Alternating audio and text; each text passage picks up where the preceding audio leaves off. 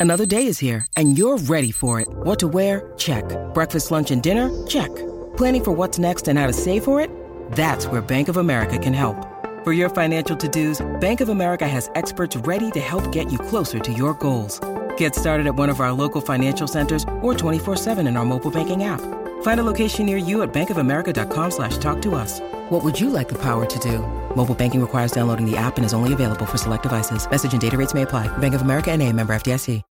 When you need mealtime inspiration, it's worth shopping Kroger, where you'll find over 30,000 mouthwatering choices that excite your inner foodie. And no matter what tasty choice you make, you'll enjoy our everyday low prices, plus extra ways to save, like digital coupons worth over $600 each week. You can also save up to $1 off per gallon at the pump with fuel points. More savings and more inspiring flavors make shopping Kroger worth it every time. Kroger, fresh for everyone. Fuel restrictions apply.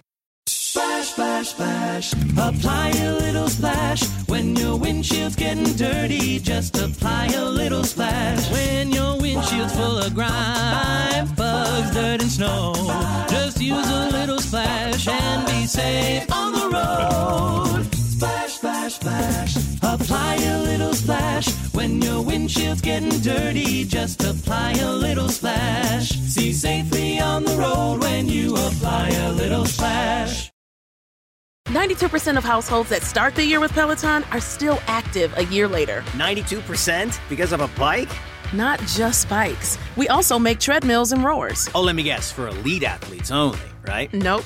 It doesn't matter if you're an avid exerciser or new to working out. Peloton can help you achieve your fitness goals. 92% stick with it. So can you. Try Peloton bikes, tread or row risk-free with a 30-day home trial. New members only. Not available in remote locations. See additional terms at onepeloton.com slash home dash trial.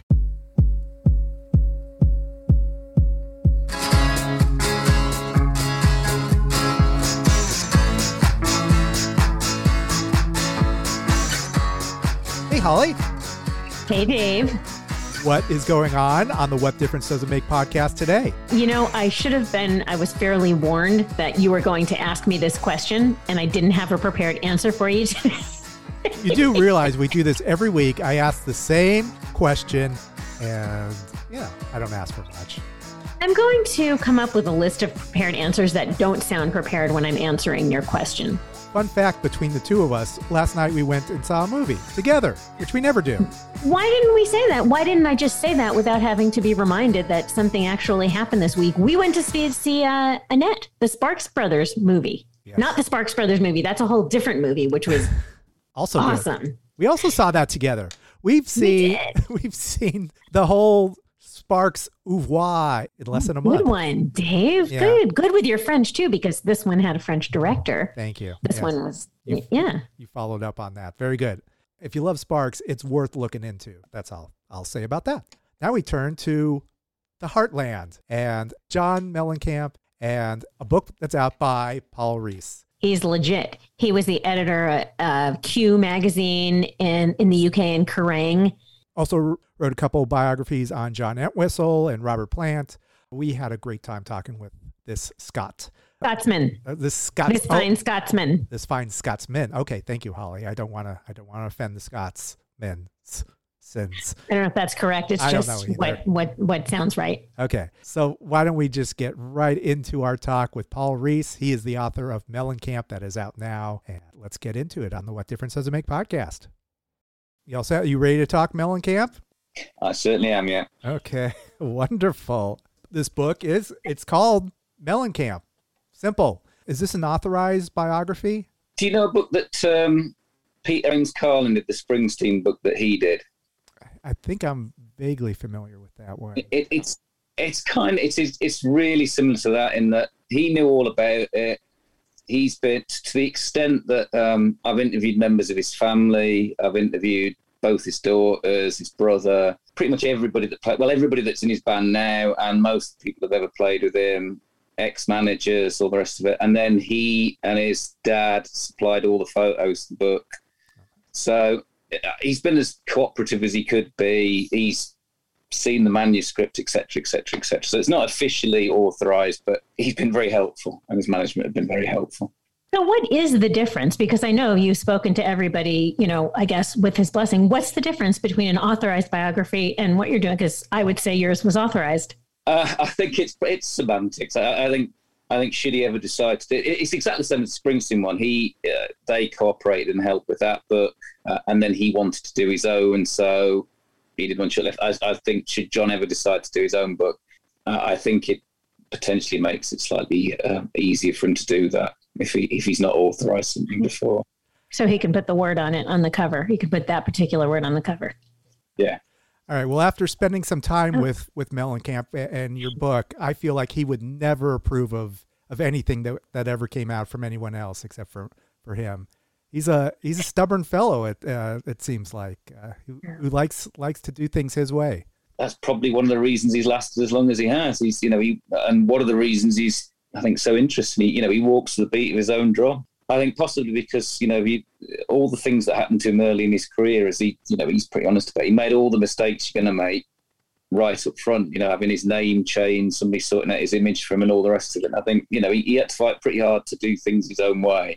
He's pretty determined, and he has been pretty determined for the last 30, 40 years to do it exactly his way. What drew? How much did you know about him in advance of this? What drew you to him?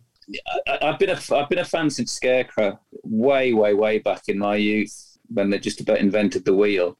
We guy were there. School with had got guy a guy at school had got hold of Jack and Diane. Uh, so that was the first time I heard him, and then but the Scarecrow album was the first time I, I really listened to. And I, I'd been a fan since then. Been to see him when he played over here, but when I was on Q, round about the time of he was just finished work on the No Better Than This record, and I'd met him before he'd come over to the Q Awards, so I'd met him. Um, but then I got I got a chance to go and interview him in Bloomington and spent a couple of days with him.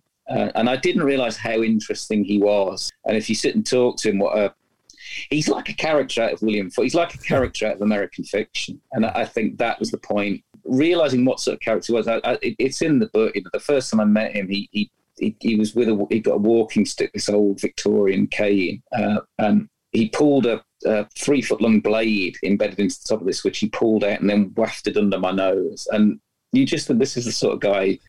He's like a piece of fiction himself, so that that was kind of what drew me to wanting to tell his story. What were your impressions, first of all, of Bloomington, and did you go to Seymour just to kind of get the atmosphere of, of where this guy grew up in in this small town? I went to Bloomington twice. I think Bloomington's probably the, the and, and, Bloomington, you know, small town Indiana small town Indiana. So I, I, did two stints in Bloomington, and you just get the yeah, you get a real understanding of it, it, it is it is a small town. He stayed there. He didn't move to New York or LA. You wander around Bloomington, everybody knows who he is. You, you wander in a bar in Bloomington, and they tell you they'd seen him across the street. And you walk into a bookshop, someone in the bookshop's got a story about John Mellencamp doing this, John Mellencamp, John Mellencamp meeting the Dalai Lama in Bloomington, all, all these bizarre sorts of things. So the, the idea that I, I, mean, he kind of embodies that that small town America, Midwest America ethos. He'll tell you the only difference is that Indiana is very much um, a red state, and he's about as far and as opposite from a, from red as you can be in political yeah. terms. I also was curious about the vibe of a small town. We live in Los Angeles, so and I don't yeah. think either of us has lived in a small town and it's fascinating, you know, that the way you colored it.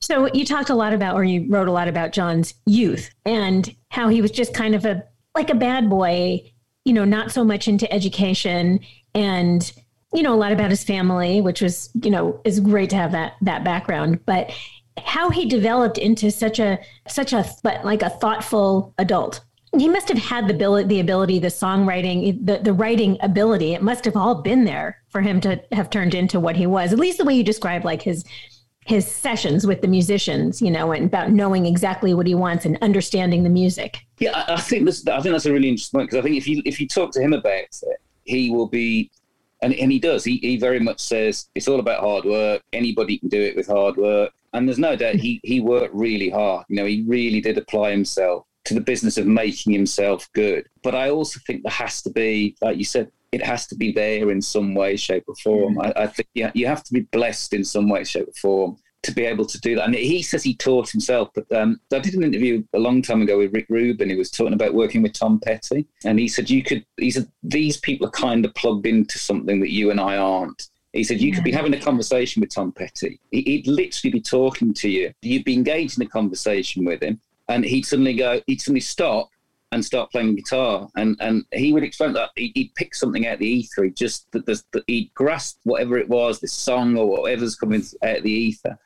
And then he, he would write a song in 10 minutes. And people around Mellencamp talk about him doing the same thing. And I think whatever he says he's trained himself to do it, but I, I think he, there's, there's some, whether it's blessed or gifted or whatever it is, that you're able to tap into that kind of thing. And you, you might be able to hone it and get better and better at it. But I think it's probably there when you start. Yeah. Yeah, well, you touched on it uh, a little bit, like his upbringing. The, his parents had bongo parties. Can you explain what a bongo party is? I'm still not entirely sure myself what a bongo party. I I think it is actually it is exactly what it sounds like. His dad had a set of bongos. People would come around the house, they'd be drinking music on, and the bongos would be passed around, and people would play the bongos. It's I, I don't know that I've ever heard of the concept of a bongo party before or since, but but that appears to be what it is. Sounds like a drum circle. yeah.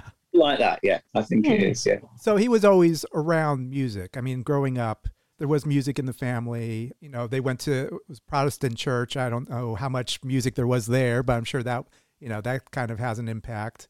Um, and you kind of touched on like he had this thirst for to discover discover music. He spent all his money on on records and things like that. Yeah, and I think his um his, his half brother is his half brother's a, uh, a really important part of this because if I, I spoke to to him to Joe, he was the first one that started guitar. He didn't obsess over it or take to, but he, he he gave John some rudimentary lessons, gifted him the guitar. Joe Mellencamp, the brother, maintains that he's got the best voice in the family and, and has always been the best singer. But but he exactly said that, that John was just dogged about it. I think music, uh, it's a weird thing that he never left Indiana, but I think in a way to escape from it creatively and be something else, that was the route he found out of it. And I think he probably understood from a really early age it was be that. He was he was quite a quite a talented sportsman. He was quite a quick sprinter. He played American football, but I, I don't think he's ever been. I don't think John is the sort of person who would work with team sports. I think the idea of uh, of conforming to what anybody else wants or doing what anybody else says or fitting in with the structure of 11, 15 other people was ever going to work for him.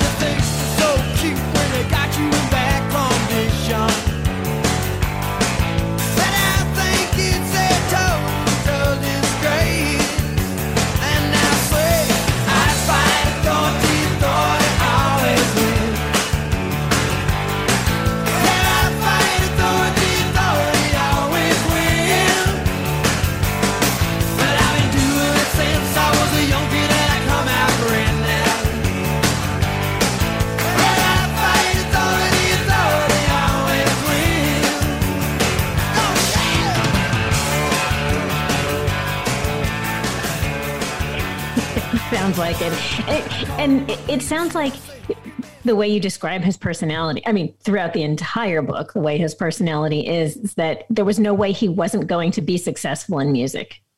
Tremendous amount of admiration and respect for him because I, I think he just didn't appear that he was going to be stopped. And and you know, the, the first couple of records, the first three, four, five records, you know, he had all sorts. He was dropped from a record company. Second record, record company refused to put out. Third and fourth record, the, the, the record, the breakthrough record, American Fool, the real breakthrough record. The record company didn't want to release it. They didn't think Jack. They they couldn't see Jack and Diane as a single. Um, they wanted him to put horns on it, etc. Et and he he stuck to his guns and did it his way. Uh, There's a there's a great story in the book where they send an emissary from the record company down to the studio, and he's attempting to explain why horns should be on the record.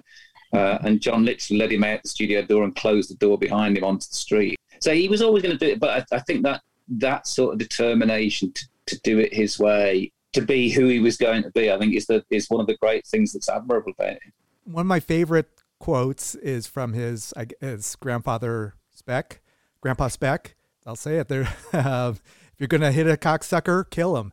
And so I think that seemed you've mentioned that a number of times in the book, and I'm sure that that was the way he looked at it. Was uh, you know you you got to commit yourself to to something, and this is what he did. This is this is all he knew. He's like, all right, I'm all in. I'm either all in or I'm not in at all, and that's you know like okay, this is gonna be my life. I got to keep pushing.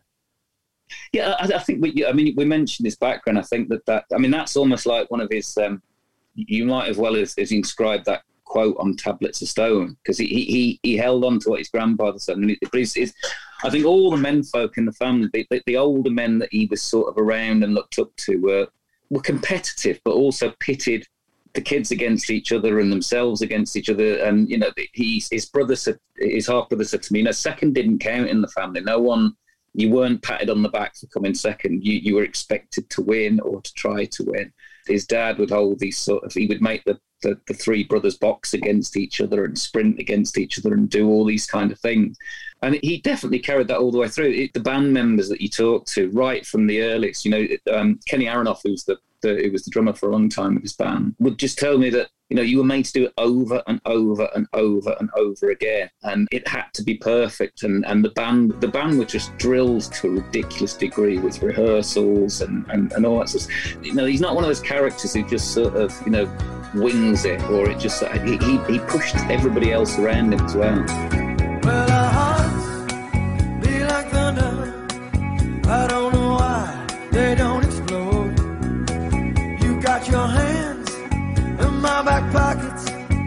Sam Cooke singing on the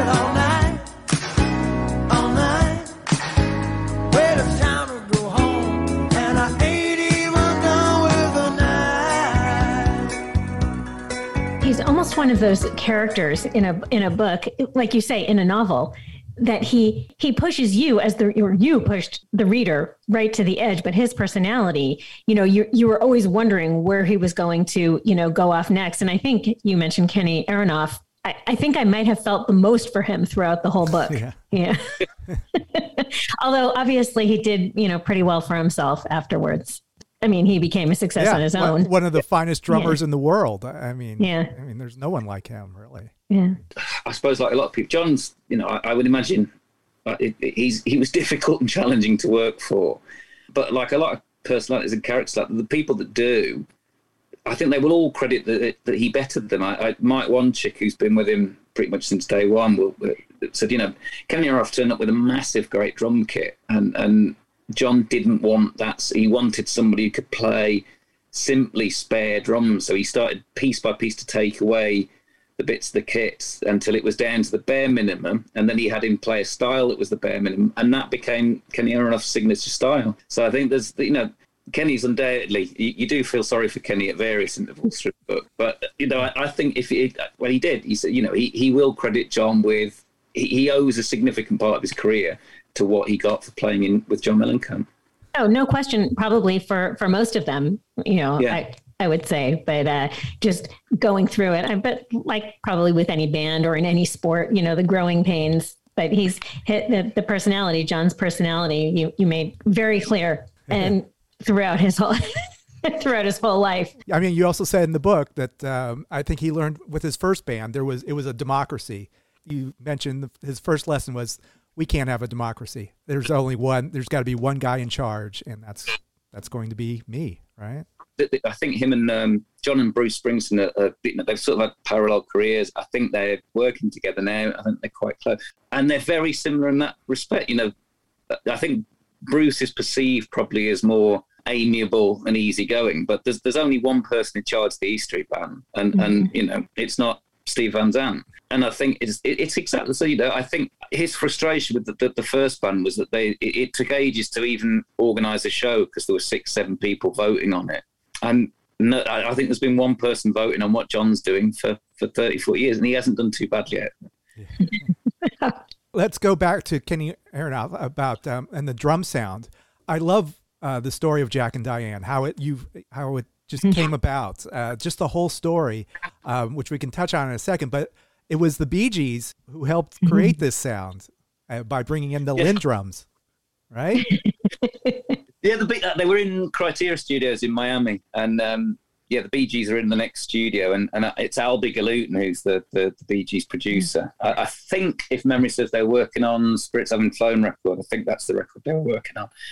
I think there's two, three, four different versions of Jack and Diane that weren't working, and Albhy Galuten just popped round with this drum machine and said, "Try that." I think Kenny Aronoff insisted on programming it if he was going to be sidelined for a drum machine because he, he'd famously been removed from the record before that. He didn't play on the record before that when he just joined the band. So he programmed the drum machine, and then Mick uh, Mick Ronson of, of David Bowie fame, who was also shared a management with um, with Mellencamp. He turned up, and it, it was his idea for the, the hand claps, and and it, it, it's sort of it's one of those rare songs that he's put together, almost like little bits being added along the way. That when you listen to it, all sound like they were they were naturally supposed to be there. If you listen to it now, it's it's for the time, it's it's it's an extraordinarily weird record. Does, Yeah. There's no actual chorus. There's all sorts of weird things going on, and and as I said, when the record company heard it, they just did not understand it at all. Didn't think it would amount to anything.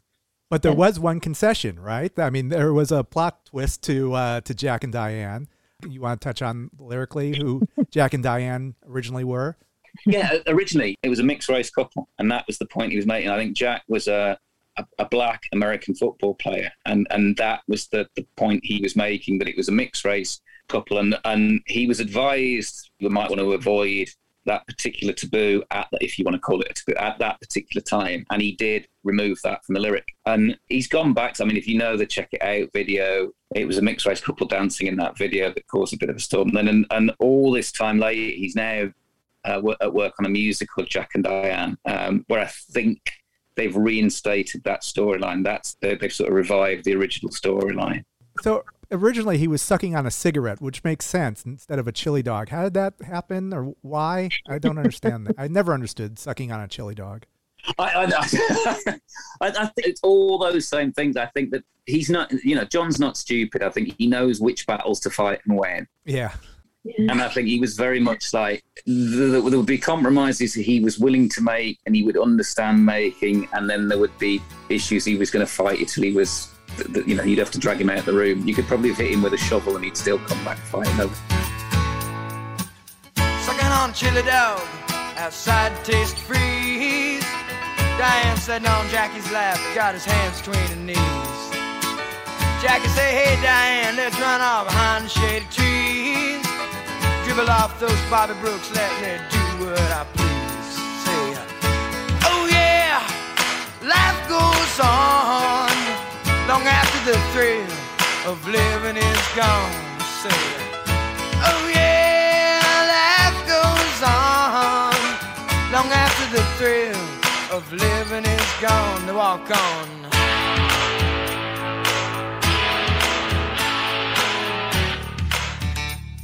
I think the same thing with the name. You know, he didn't like being Johnny Cougar, but he accepted that as a necessary thing to, to you know, he was pretty much told, unless you change your name, you don't get a record deal. And I think he's he's known which battles to fight and when. You know, he, he's not stupid, John. Far from it. I did not know that story about how Cougar came about. I think it's you know the, the extraordinary thing that um, that he just he didn't know until he saw the album cover. yeah. You know, the, the album cover was mocked up. That was the first time he knew that his name had been changed to Johnny Cougar, uh, and it took him it took him a long, long time to get rid of that name as well. Yeah, no one ever called him Johnny either. So, No, yeah, no. No. we desperately need to take a break. So let's do that, and we'll be right back on the What Difference Does podcast.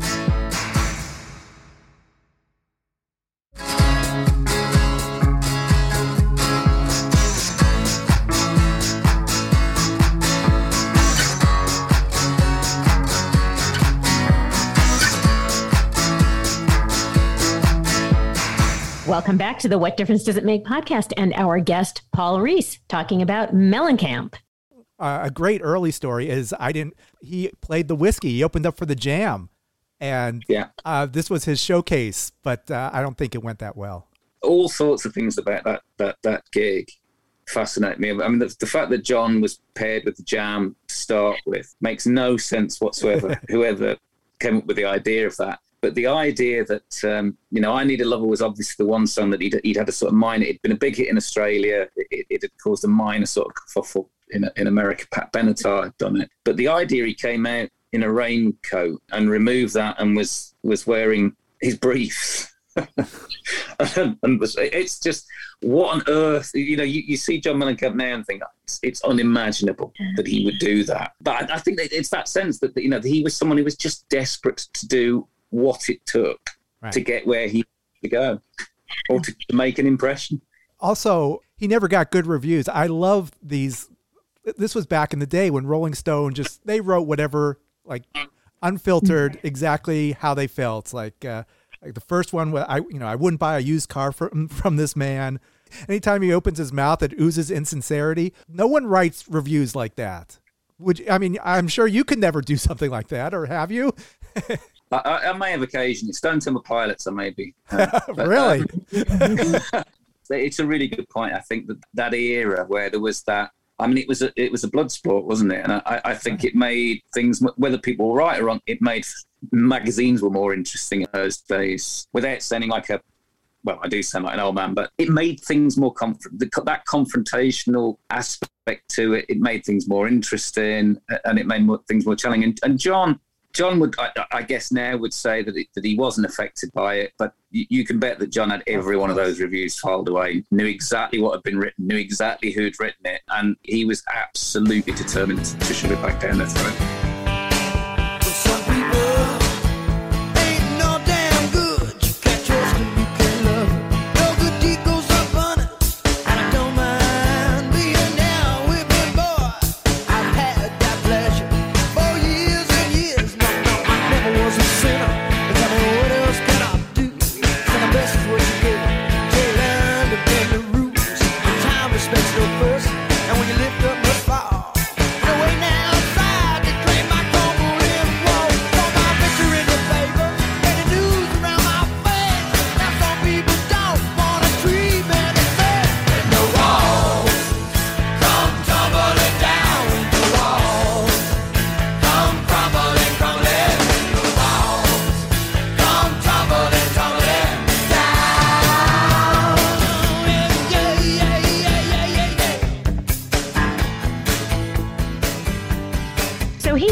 Not just, you know, in the heartland, but, you know, all over in the States, using the States as an example.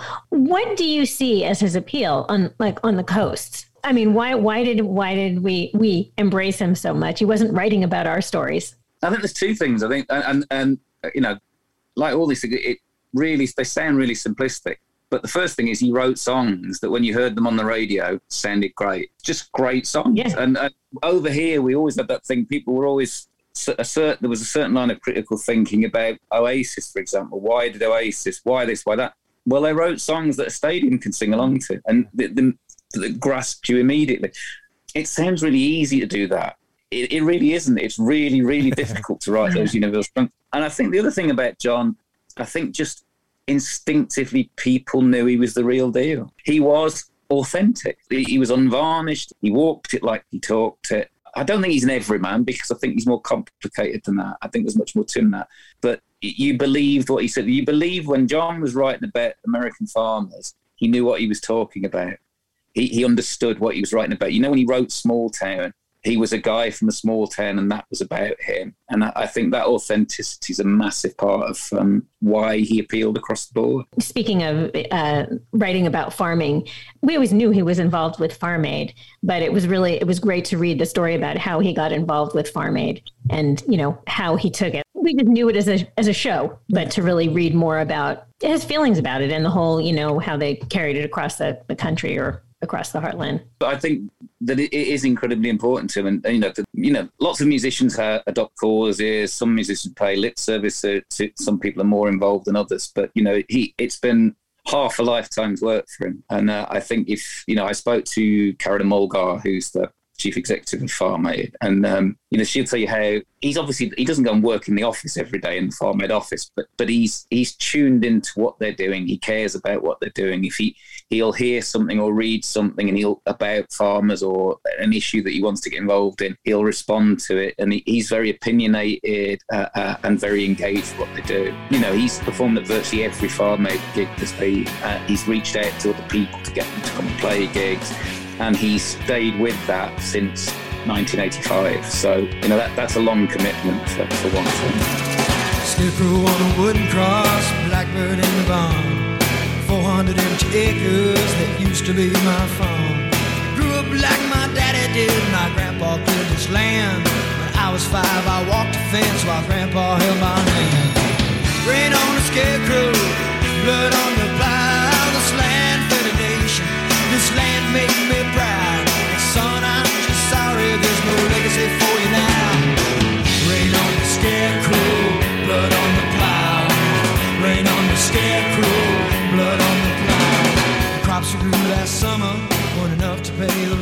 all, all it took was uh, one sentence from Bob Dylan to uh, to put it, send him into action. It was yeah, the 90 it was at 85, the Live Aid show where Yeah. yeah, Dylan just said it'd be great if we did this for farmers. And Yeah. you mentioned that that Geldof was pissed off about that. Is that correct? Yeah, I think there's been a lot of. I think Geldof. uh, There was a, a perspective at the time that, that it was somehow unenlightened. That it, it was a it was a statement about you know. I think it was a bit of a yeehaw statement because it was about white American farmers stuff like that. And it, it wasn't meant that. I don't think it believed for a second it was meant that way by Dylan. I think it was you know that that, that much media attention was focused on that issue, focusing it across the board on issues that needed telling. And there were stories in America that you know it, it was the era of Reagan, and there were American stories that also needed telling at that point. You know there were American communities that were under threat as well. I don't think Dylan, I don't think John, I don't think Willie Nelson or Neil Young were involved with Farm Aid because they disagreed with what was going on with Live Aid. I think they, they were involved with it because they also felt there were, there were other battles that needed fighting as well. That's a much better way to put it. It, it was inspiring. I I think that that's you know I think again that that thing about John he does care about the communities and his own community and what is going you know he's he's been involved with Indiana University in Bloomington. He's donated to Indiana University. He's play he plays gigs in and around Indiana. But I I think there's as I said when you go around Bloomington he's I think he's quietly done things for causes and people and things around Indiana that aren't publicized. So I think he's he's someone who's who values community he's interested in community is engaged with community as well so far as you can be.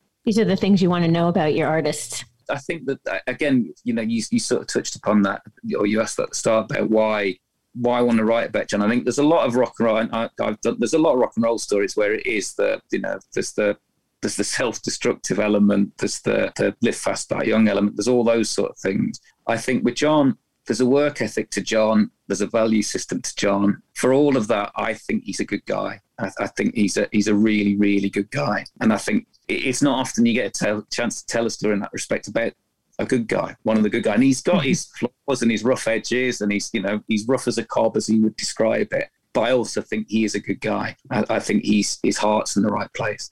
He's also a hell of a performer. We saw, I, I remember seeing him in, I think it was the Scarecrow tour, and it blew me away. Like it was like it like a soul revival, and he was dancing. Like I, I mean, I he won me over at that time. Like I, Rain on, yeah, Rain on the Scarecrow. That was like the first album. Like, oh, okay, this is a serious artist. You know, I always thought he was like a, a wannabe Springsteen, and then I heard Scarecrow, and like, oh, okay, this is something here. And then I went to see his show, and like, this is wow, this guy is amazing, and this band is insane. That's how he won me over. Was that your thoughts as well when you? Yeah, absolutely. I mean, I think again, it's that it's that old school way. He he won people over as well by going out and playing to people. You know, he went out and toured and toured and toured, and he drilled the band. You know, you, you, I, I spoke to several members of the guys who were in the band back then, and it, it was it was like they were training for an Olympic sport to Yeah. get ready to go and do those shows. And and he would run round stage if he, if people were standing still, he would be berating them on stage, and and, and he pushed himself just as hard as well. And um, first time I'd ever been to America, and he was on the road doing the Scarecrow tour. I, I didn't get to see him, but you, you would hear on the radio station wherever you went people talking about this was the tour to see in America at that point. And you know, John didn't tend to travel outside of America a lot, so I had to wait a long. I, I think it was probably the the it would be early 90s, 91, 92, before he came over to the UK and saw him in the, and he was great. He was absolutely great. The, the other really interesting thing is him is how he's sort of gone from that sort of rock and roll performer to somebody who's much more of a sort of an American folk artist now. Mm-hmm. And he's great in an entirely different way now. He's one of the very few artists who's matured and aged gracefully. He's done it with, you know, he managed that process really, really well and really smartly. Yeah, it could have been easy for him to become you know just an oldies act and but he could play now he could he could play small town and jack and diane still but you know kind of like dylan just kind of reinvent do uh, new arrangements that kind of fit his style now make it com- interesting to him and still keep that audience that uh, you know not not the pop audience but just an adult audience that uh, desires new music and to to hear the, these these stories. He, he, talks about Pete Seeger saying to him, um, Pete Seeger giving me a piece of advice saying, if you want to be if you want to have longevity, keep it small. And there's a really interesting process that he that he sort of gets to the point where he decides to go and play theatres, that he's had enough of playing amphitheatres and to places that, you know, and partly, obviously, as you get older, you know, you do have to scale things. Most artists do have to scale things down. But I think also there's an understanding there that in the records he's written, what he's writing about, style of his records, he's not attempting to call anything other than an audience that is of similar interest and a similar age to him. He's not attempting to play down or dumb down. You know, you go into the, I love the Rolling Stones, but this Mick Jagger is still attempting to, to pull off the act of convincing you that he's not a 70 odd year old man up on stage. And John doesn't do that. John, you know, he's 70 this year and, and he, he acts it and he writes about things that interest him at that mm. age. And I think that's a, he's been very, very smart about that. And, and you know, that there aren't many artists that do that and pull that off. I think Dylan's done it well, um, but there aren't many that do it. One of my favorite songs actually is Minutes to Memory. Like when I was in college, that was like my mantra, like suck it up and tough it out and be the best you can. I used to say that in the morning, you know, you are young and you are the future. So suck it up, tough it out and be the best you can. As a kid, that's what I was saying. Cause you know, there's something, but now you listen to that song and it's it's reversed. I, I look at it as the old guy, you know, it's, that's why the song's brilliant. So it's aged well for sure. Yeah. Yeah. I think he sings it now. I think is is he sings it now from the he, when he first wrote, he was obviously the young guy in the bus yeah. taking the event. I think he sings it now and performs it now as the old guy giving the young guy advice. So he's he's kind of flipped it as well. I mean, yeah, the best songs are ageless anyway, aren't they? Yeah, for sure. Yeah. The old dog in the twilight's lights gleaming. He said, son, it sounds like rattling old bones. This highway's long, but I know some that are longer. By sun up tomorrow, I guess I'll be home. To the hills, Kentucky, across the Ohio River. The old man kept talking about his life and his times. He fell asleep with his head against the window. Honest man's pillow is his peace of mind. This world offers riches, riches real good. I don't take stock in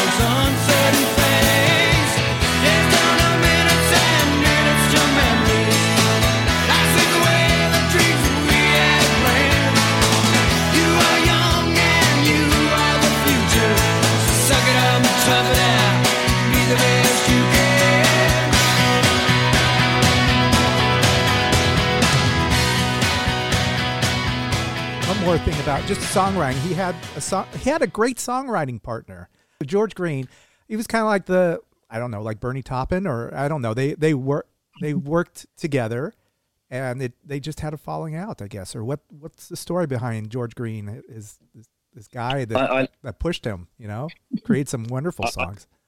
I love George Green as a character because he's kind of the, the the bookish, bespectacled, geekish guy in class. I mean, they were you know they were at high school together. They they went to high school together in Seymour, and um, George sort of hung around them, but he was always the guy that was you know he didn't play sports. He was and and it was only when Mellencamp was um, he he made a couple of records and and it was just before he made his first record that the George he, he ran back into George Green who was working in a convenience store got into conversation. George Green said he'd started writing songs or writing lyrics, and then they started writing these songs together, neat, neat and they on George Green's bed in George Green's house. And it is, it's, it's a weird sort of, um, it's kind of like an of, of mice and men version of um, Elton John and Bernie Taupin. These two, you know, the, the, the falling out. I, I think John John's is more like I don't think there's any big dramatic bust. I think it's over a period of years. George Green probably became more, more protective over the lyrics he wrote and saw them being delivered in one way. John wanted to deliver in another way, and the inevitability with these things is, as, as we said earlier, there's, there's only one. There's only one way it gets done, and I think uh, it, it eventually was. It, it, it John got tired of having to explain himself, and, and, and that was the end of, of George Green and that relationship. But I think it, it's you know George Green's written some fabulous lyrics. They, they work perfectly. Some George Green's best mm. lyrics work perfectly with and and his treatment of them. Uh, they just complement each other perfectly. Yeah, your life is now crumpling down. Yeah, Rain on the Scarecrow. Just I love each and every one of those songs. It's just did they trade lyrics or was it all do you know if George wrote most of the lyrics for those songs or or how that uh, that wor- that process uh, worked? I think George wrote the lyric and John edited accordingly and would go back and say, not sure about that, not sure about that, and it would be re-edited. So I think it, it, it was it, it was a bit more collaborative probably than Elton John and Bernie Taupin. I think Bernie Taupin writes lyric and Elton John sets song to it from, from what I can gather. I think there's probably a little bit more collaboration in editing going on. But but they start yeah with uh, and, and there's Human Wheels as well, which um, was based on a the eulogy that um, uh, George Green, I think it was his father's funeral, gave it his father's funeral, and that was put to a to, to music as well. So there's, there's a really just one of those interesting collaborations, and I guess from two people that had to know each other well and had to trust each other as well. This land today shall draw its last breath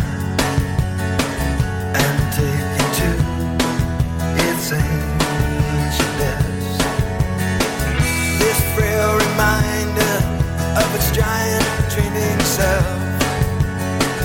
While I, with human inward eyes, unequal to the sweeping curve of life, stand on a single grain of time.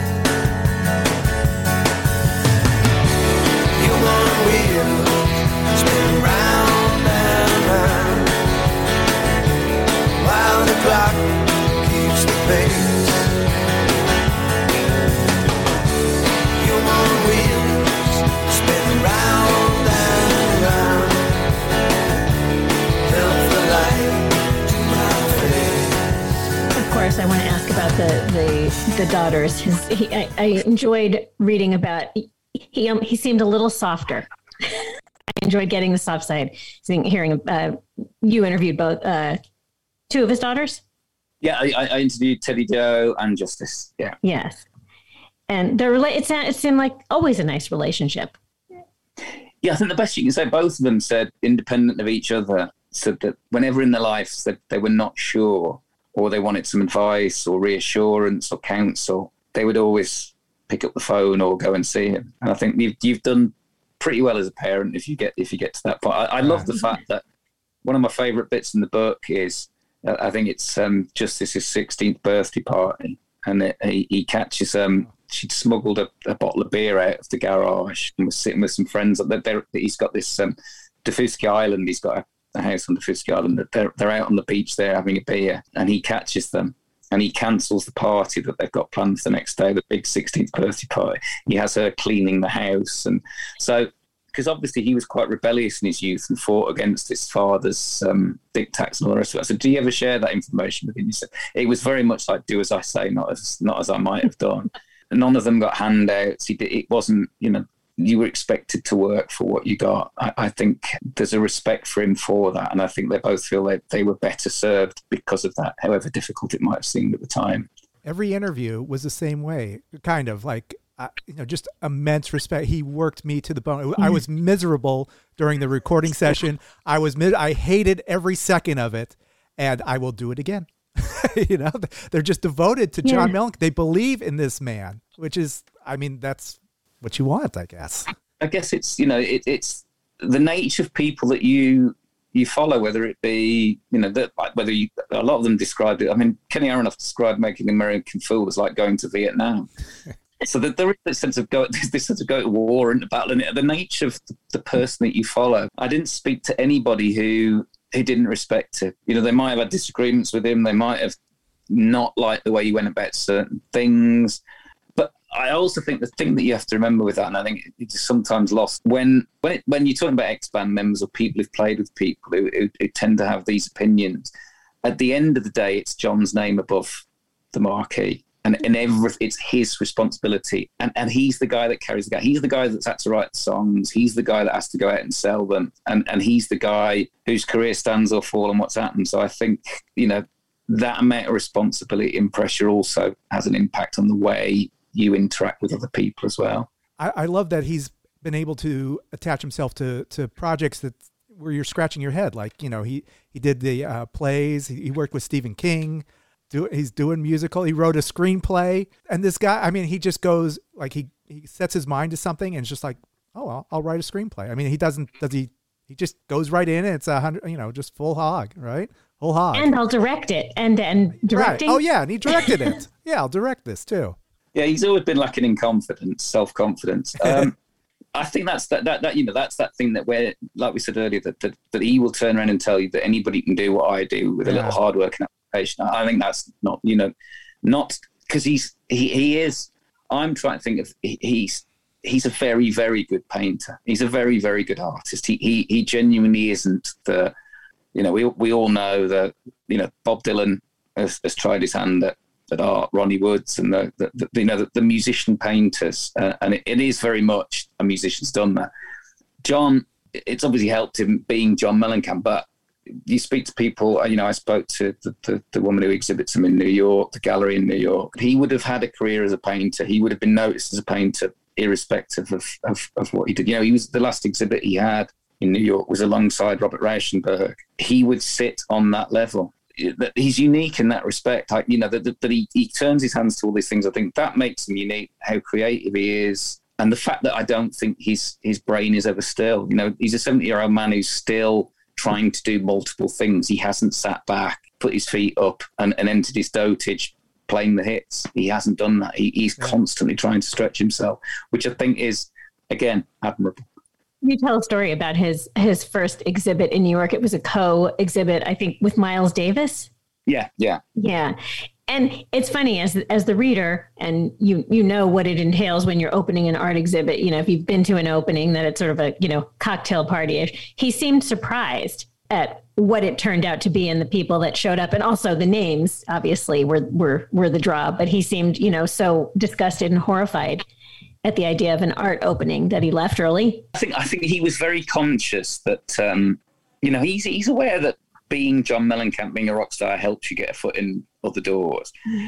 I think, but he was very conscious that he wanted to do he wanted his painting to be t- he wanted to be judged in the same way. You know he went back and took classes. He went back and and and, and worked with with other with painters and took tutorials and things like that.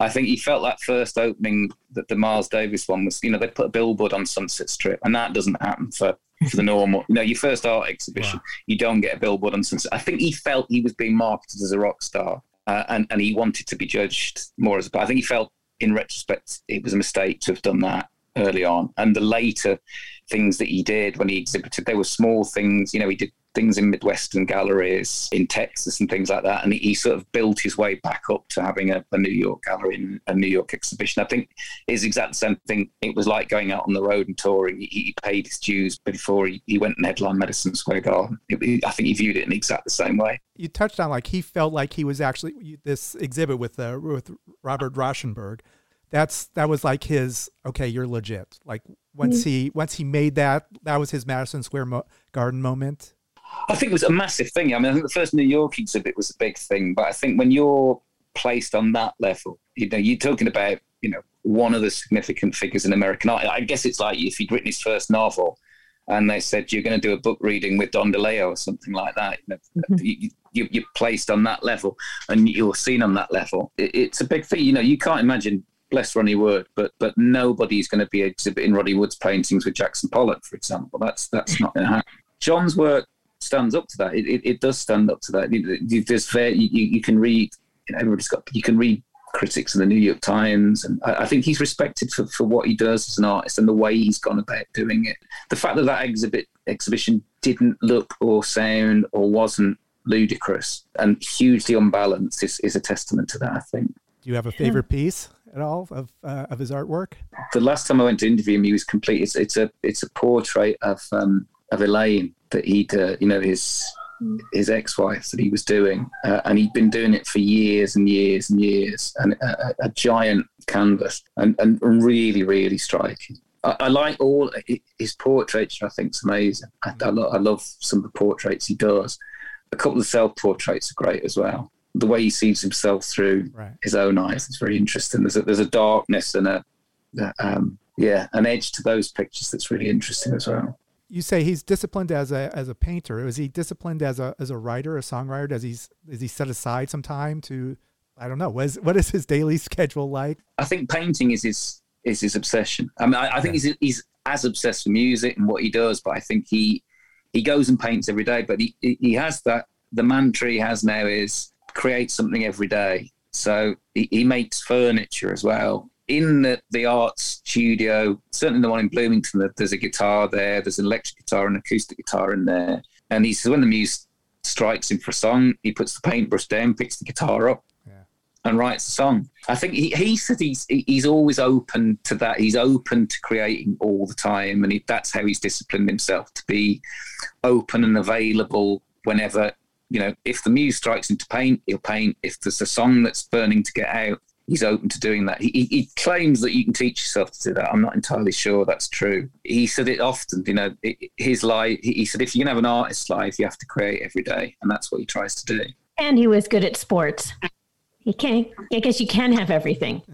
yeah, yeah. He's a really, uh, in some ways, he's really irksome because it's like if if Right. you, you know most most musicians are not good at sports, but he was he was quick. He played football, and you know they had this um, flag football league with the. There's a great story that his his half brother Joe tells that um, you know they, they played flag football. So John had a flag football team with his band, and he invited Joe. Joe was a, was working as a fireman in Cincinnati, so he invited Joe to bring the firemen down to play them. And the first year they come to Indiana, the firemen and Joe, uh, and John and the band beat them.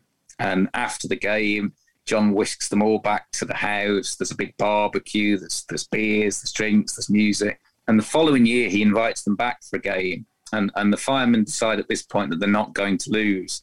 They're actually going to win, and they do win the game. Uh, and there's no barbecue, there's no music, there's no invite back to the house. No, he, he takes even even a game of flag football. uh, You know, second isn't good enough. Sore loser. Yeah. That, that's the other way of putting it. Yeah. But that okay, so then one of my favorite quotes about songwriting that that's in there it says uh, that John says the essence of being a songwriter is to show some humility. You want something that goes into people's hearts, and I'm still hoping to write that song. There's a number of songs where I think he's reached that. Uh, what are some of your favorites? It's interesting because I, while I was working on the book, I did a, a Mellencamp playlist that I could just play when I was driving anywhere and doing that. And there's 25, 30 songs on that, and they're all knockouts. I, I think Pink Houses, obviously, Rain on the Scarecrow, Minutes to Memories, we've mentioned. I think there's some of the later songs I just think, I, I think, um, I, I love We Are the People from the Lonesome Jubilee. I think that's a great song. And then when you get later on, Rural Route, the song that's on Freedom's Road, I think is an amazing song. Uh, just a, a stunning piece of work. Jena on, on Life, Death, Love and Freedom's a, an amazing song. Um, what kind of man am I on, on Sad Clowns and Hillbillies? I think a lot of the songs, for want of a better term, the darker songs or the subject matter songs, or the I, I just think he writes great folk songs, great you know spiritual songs. Uh, what kind of man am I is an amazing song, a- a- an incredible song, um, and they're possibly not as well known, but they're, they're you know breathtaking. My words don't know the truth. They flutter as I speak. The sickness I feel under my belt is the disdain I have for me. I've asked you to stand tall, but it's me who's falling down. A better man I'd like to be. Can't find my way home now. So what kind of man am I? Never looked up to see the sky. And every word I say has come back to haunt me every day. So here I stand alone, crippled on my cane. The coward I've become, the loser in the game. Okay, so the, yeah, so Springsteen, Dylan, Petty, Seeger, Mellencamp is is he is he up there? Is he on the Mount Mount Rushmore of American songwriters? What do you think? Yeah, I, I- I don't think there's any doubt. I mean, I think I think he would have been he would have been seen as a great songwriter if he'd stopped after Lonesome Jubilee. I think just on what was on uh, her Scarecrow and um, Lonesome Jubilee, three knockout, and then you, you forget how big those you know three knockout records in a row. I think Big Daddy's a great record, but I, I think from the point he left, he stopped trying to be to write radio hits, and I think Freedom's Road's probably the bridge from that record. I think Freedom's Road onwards, he's made three or four remark. I, I think he's had a great, great late period, and those records. I think he said, I think Life, Death, Love, and Freedom. You could stand that next to to any American record of the last 20, 30 years. It, it's a phenomenal piece of work, an, an amazing record. And no better than this is not that far behind. Um, so I think on, on the balance, yeah, there's, there's not many songwriters that you could sketch out 30, 40 songs across that amount of time. And he's still writing great records and testing himself. So I, I don't think there's any. I think Johnny Cash. I think Johnny Cash.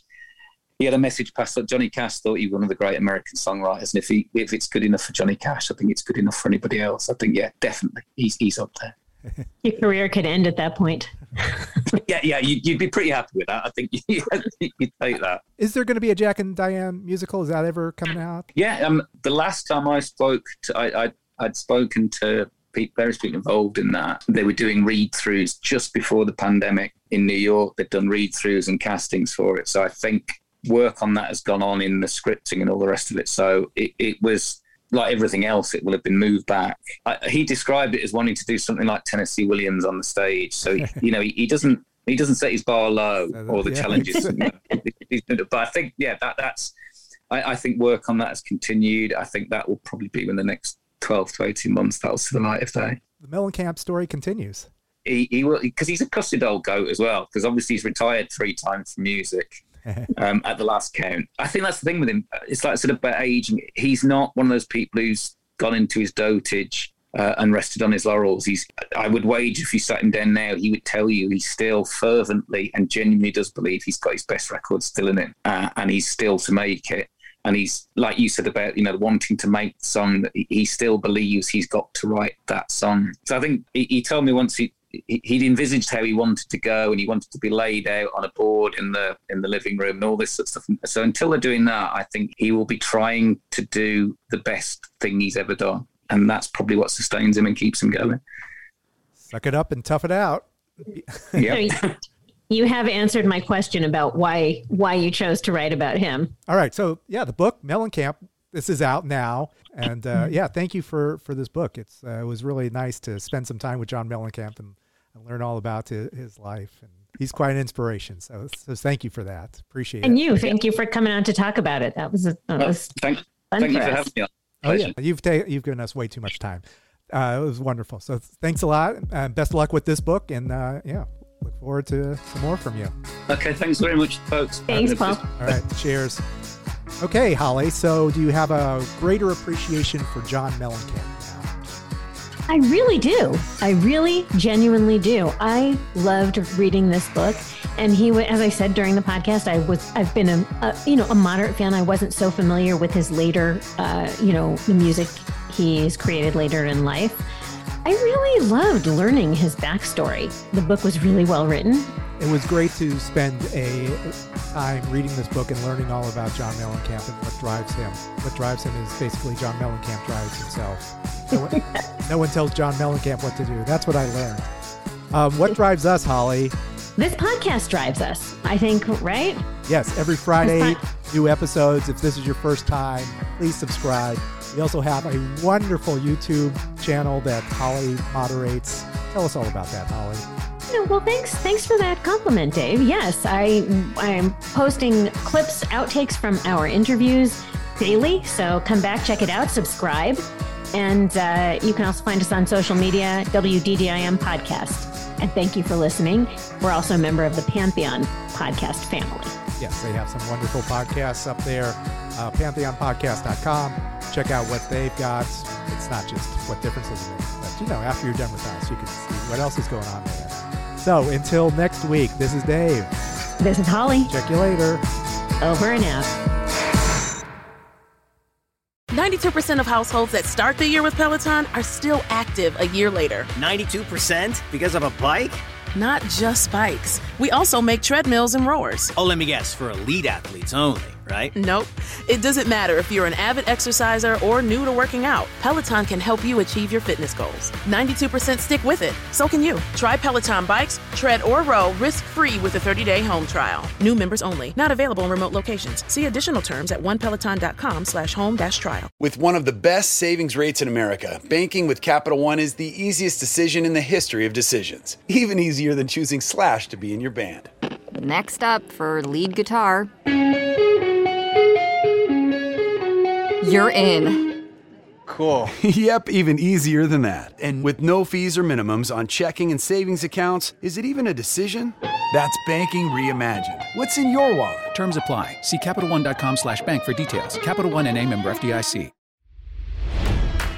It's NFL draft season, and that means it's time to start thinking about fantasy football. FantasyPoints.com features industry leading experts and prognosticators using proprietary hand charted data to help you score more fantasy points. FantasyPoints.com is the place to go for whatever kind of fantasy football you play. Whether you play fantasy football, daily fantasy sports, or do a little bit of everything, Fantasy Points has the meticulously researched content to guide you to victory. And why wait for the fall? Fantasy Points also covers the new spring football league, the UFL. Join the guru, John Hansen, Scott Barrett, Joe Dolan, and other massive names in the fantasy football universe with an exclusive offer. Use code Pantheon for 15% off any fantasy points package, including the all in package, with access to every article, tool, and data nugget that Fantasy Points has to offer. That's fantasypoints.com and code Pantheon for 15% off at Fantasy Points. Fantasypoints.com. Code Pantheon. Score more fantasy points.